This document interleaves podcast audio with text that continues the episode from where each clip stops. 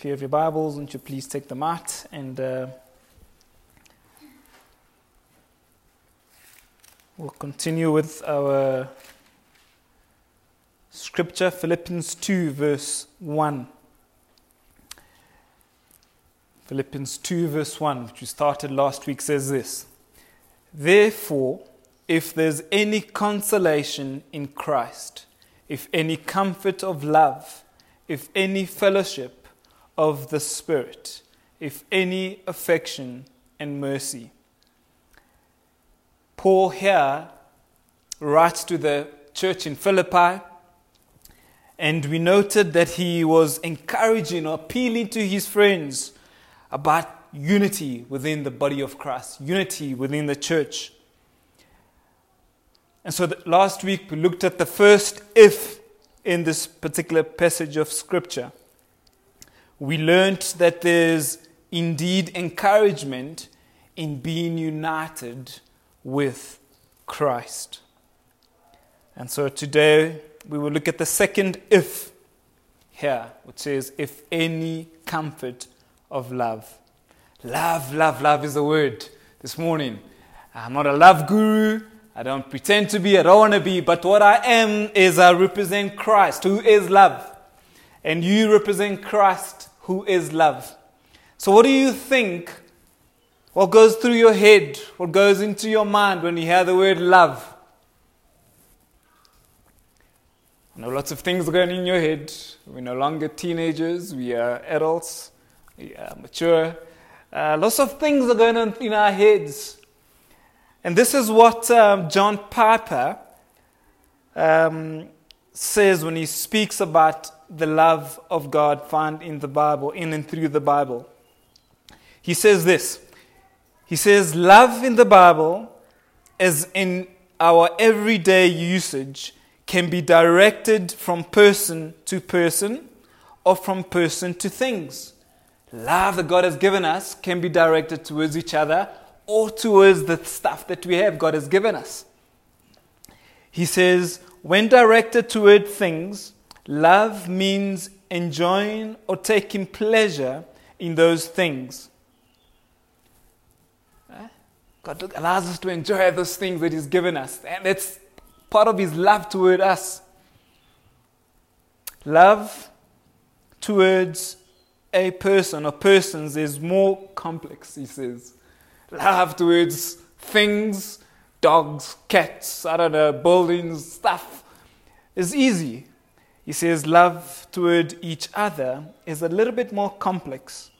As with things, loving persons or loving people may mean simply enjoying them and taking pleasure in their personalities, taking pleasure in their looks, their achievements, many things that God has that we look at people and we admire.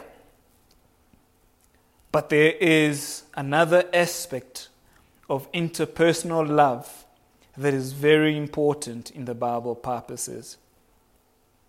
There is the aspect of love for persons or people who are not attractive or virtuous or productive. So this morning, how is your love life tank? This is an interpersonal thing. I love someone because not of what I get from them, what I gain from them, but the love of God overwhelms me and causes me to love you even though you're unlovable. This is a deep, deep love. And in this case, love is not a delight in what a person is, but a deeply felt commitment to helping him or her be all that God has called him to be. So, those little kids yesterday, uh, look at those kids, and we are excited to see, uh, you know, th- these little create- creations that God has created He's allowed them to be on this earth. And we think to ourselves, my goodness, who? Who just leaves these little ones? How can they become orphans? How is this possible? Why is it even possible?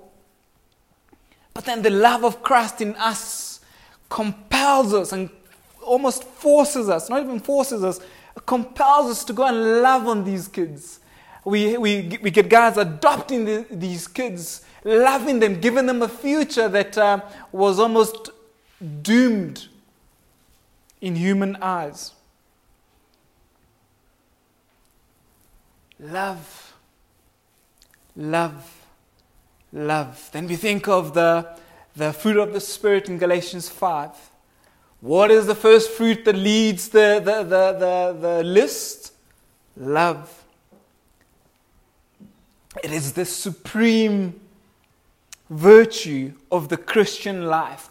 Love. How will they know that you are my disciples? By the way that you love, by the way that you uh, outwork your life in love.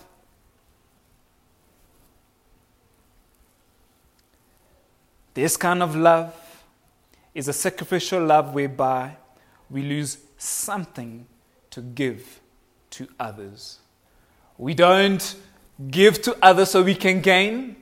It's not a selfish love, it is a sacrificial love where we are willing to lose things of ourselves without gaining anything from that person. This is the kind of love that the Bible speaks about that does no harm to a neighbor.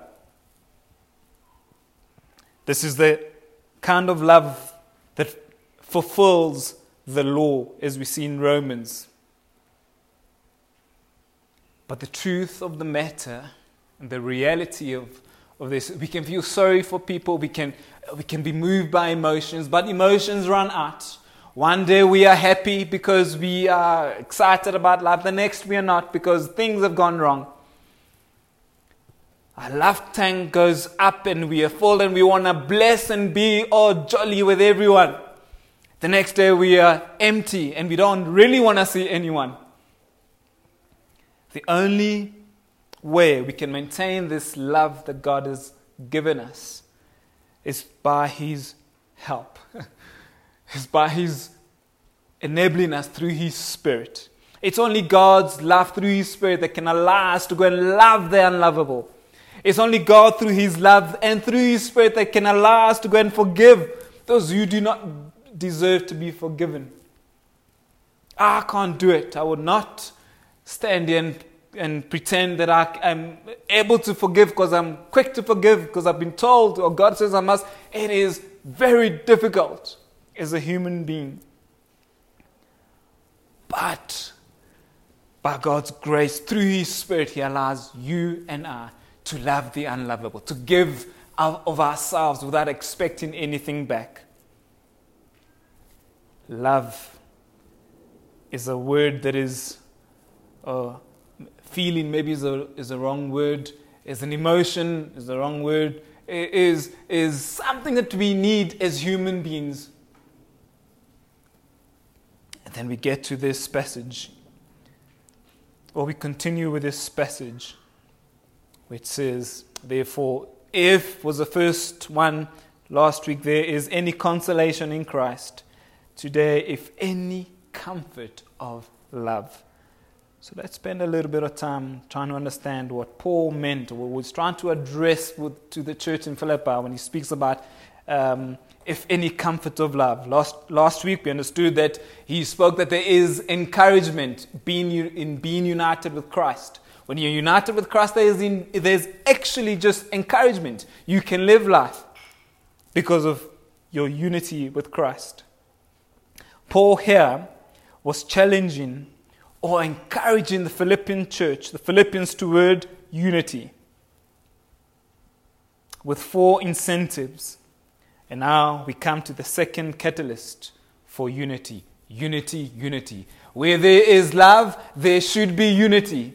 Of course, where there is uh, disunity, love is that lo- love tanks kind of just uh, goes lower. But where there is unity, that love tank builds up, it, it, it, it rises. If any comfort of love, he says. This second if is also a fact and can be translated since. The idea is that it is true that we are comforted by God's love. The idea is that you and I, this morning, every day, are comforted by God's love. Comfort. What is comfort then? In this um, instant, it means speaking near or with someone. It comes to mean admonition. It comes to mean encouragement. It comes to mean encouraging exhortation. It comes to mean um, an invitation. It comes to mean comfort. It comes to mean entreaty. This is communicating with someone to show them God's love. This is persuasion that comes from an understanding of God's love. See, in God's love, in our hearts produces unity. It is, dare I say, impossible to have unity, true unity, without it being born from a place of God's love. If there's unity, it generally means, and this is generalizing, it means I'm looking out for what I can get out of this unity. What is the best interest for me? But when it's derived from God's love, that unity is, um, is not subject to what I can get or what you can get. It's subject to God's divine love and divine way. Comfort is a great degree, or is a greater degree of tenderness than consolation. There's a tender persuasiveness of love. Paul was saying, and in fact, if the tenderness of God's love has any power to touch you, and it has touched you, listen to what I'm about to, te- to tell you here and going forward. And the truth for you and I today, whether we want to believe it or not, whether we, um, yeah, whether we believe it or not, there is comfort in being loved. There is comfort in being loved. People who feel that they are not wanted are people who do not sense love in their lives. Think of the human race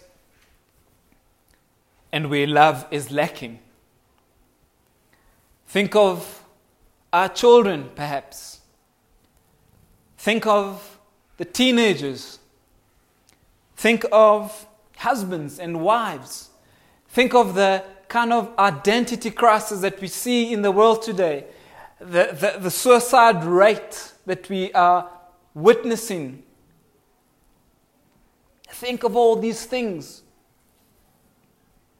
Where love is lacking,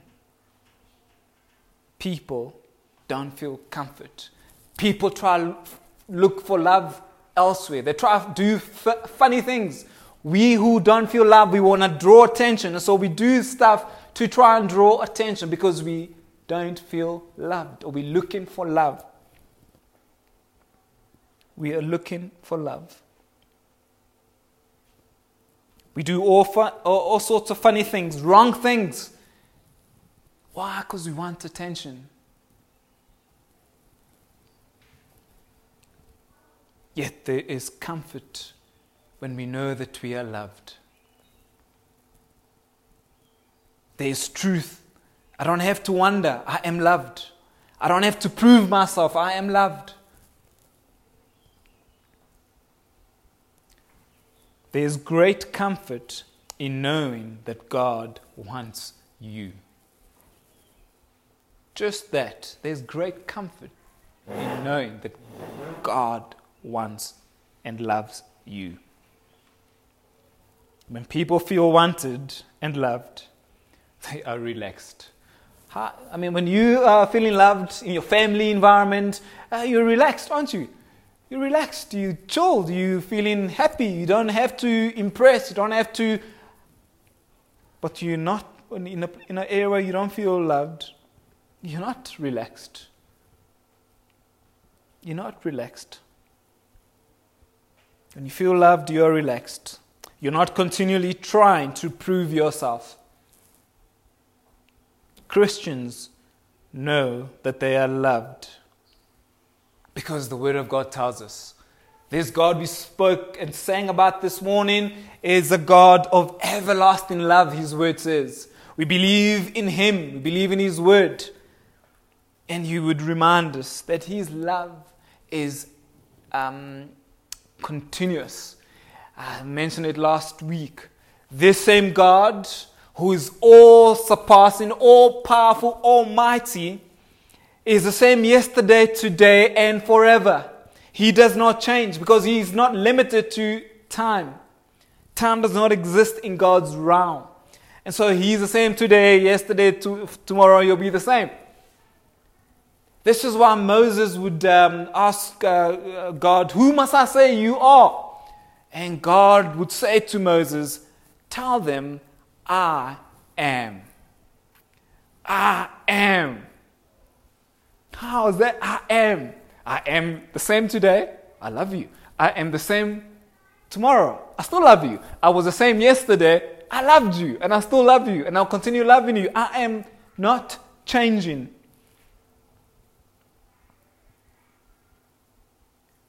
Man, we need love. Parents need to show love to their kids. I speak to myself as well. We need to love the people God has given us responsibility. And the word also says that we are to show love not just in words, but also in deeds, in actions. How are we showing love to our children in actions? How are we showing love to our children when they mess up, as it were? That word that Lee shared this morning. In my head, it's, it's hard to compute God remembers my wrongs no more. From the, like, the distance between the east and the west, I can't even, me- we can't measure that. God remembers our sins no more. But He is God. He knows tomorrow.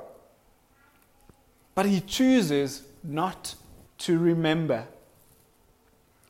Why? Because He loves you and I. And He gives us the same love through his Son, Jesus Christ. And the beauty is, God is not going to stop loving us at some point. So today, he's, you, you're good with God, and so He's loving you, and you're not good with Him later on, and so He stops loving. God is not going to do that because then He ceases, ceases to be God. He was not going to stop loving us at some point. Therefore, we have confidence and trust in His infinite, unchanging, undying love. It's not the kind of love that we've, under, we've learned, the kind of love that we express human to human. This is an unmerited love.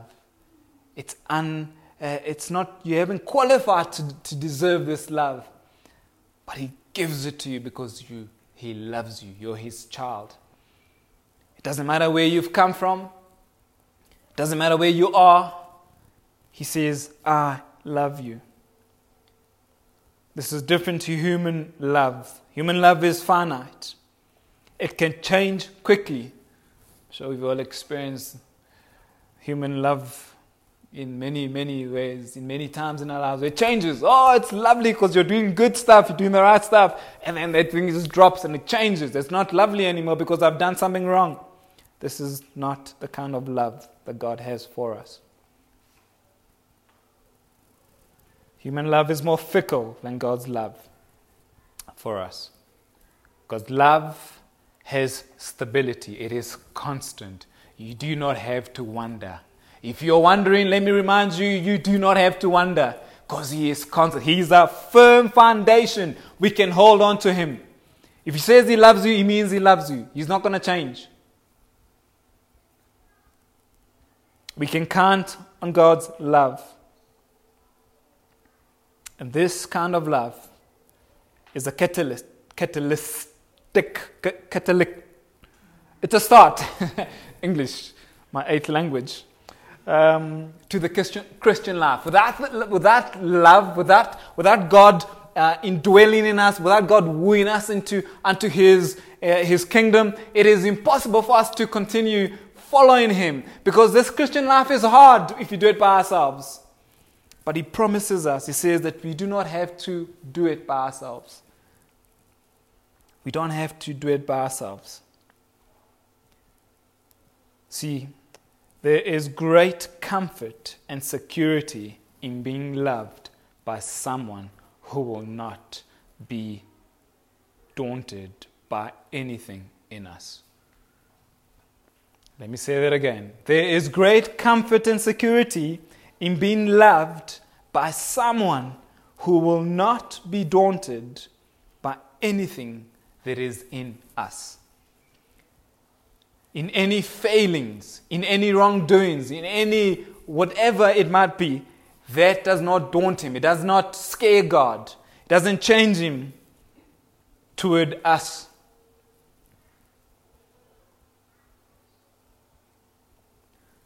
Does not change him toward us. And so Paul would say to the Philippian church if any comfort of love exists that you've experienced with Christ, you need to take a hold of that because there is relief that comes from love. There is, there is, there is freedom that comes from being loved by God.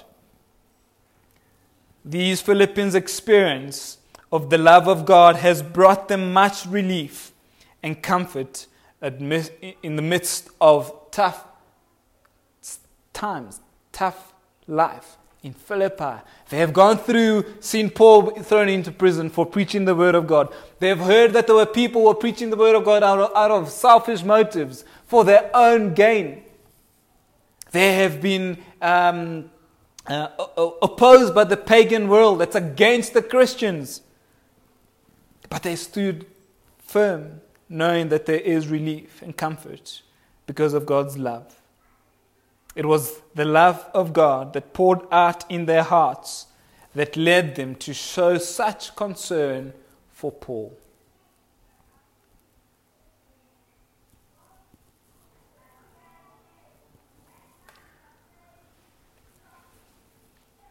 God's love is unconditional toward us. Therefore, we can count on His commitment to us. We can count on His unchanging way toward us. When we are up, He is consistent. When we are down, He is the same. When we are feeling top of the world, He still remains the same. When you are feeling low, He remains the same. We can count on Him because He's unchanging. He's unchanging. And so Paul would encourage the Philippian church if you have experienced any, any comfort of love in being united to Christ, take that firm foundation, live in that. Encourage one as we as we walk out this work that God has called us, let's remain united. Let's remain united. And that unity is born out of a place that we are uh, indwelt with the Holy Spirit, Christ Himself. And then it, it, it forces us, or it pulls us away from wanting stuff for ourselves, but wanting stuff for what God has in store for us. Yes, there will be disagreements. Yes, there will be misunderstandings. But where love is, remember the Word of God says, love covers a multitude of sin. So I ask you this morning do you employ God's unconditional love as a motivation for your fellowship with fellow believers?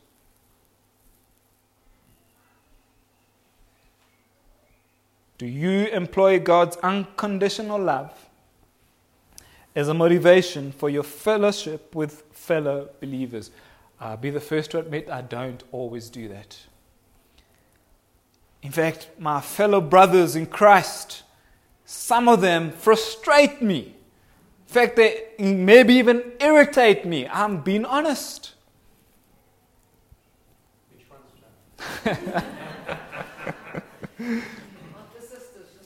Just the brothers.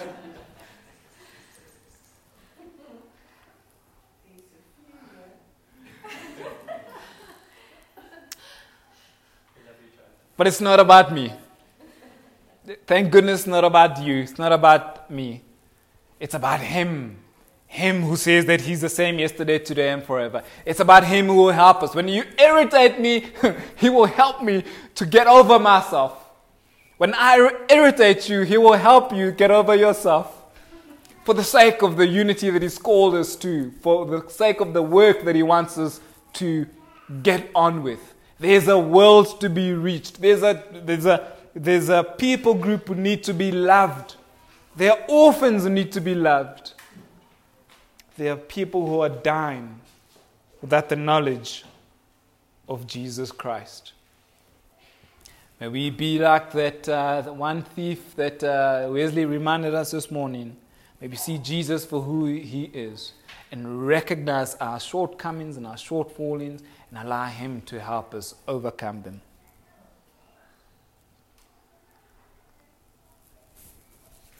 So, there's great consolation being united in Christ, and there's certainly comfort of love found being in Him.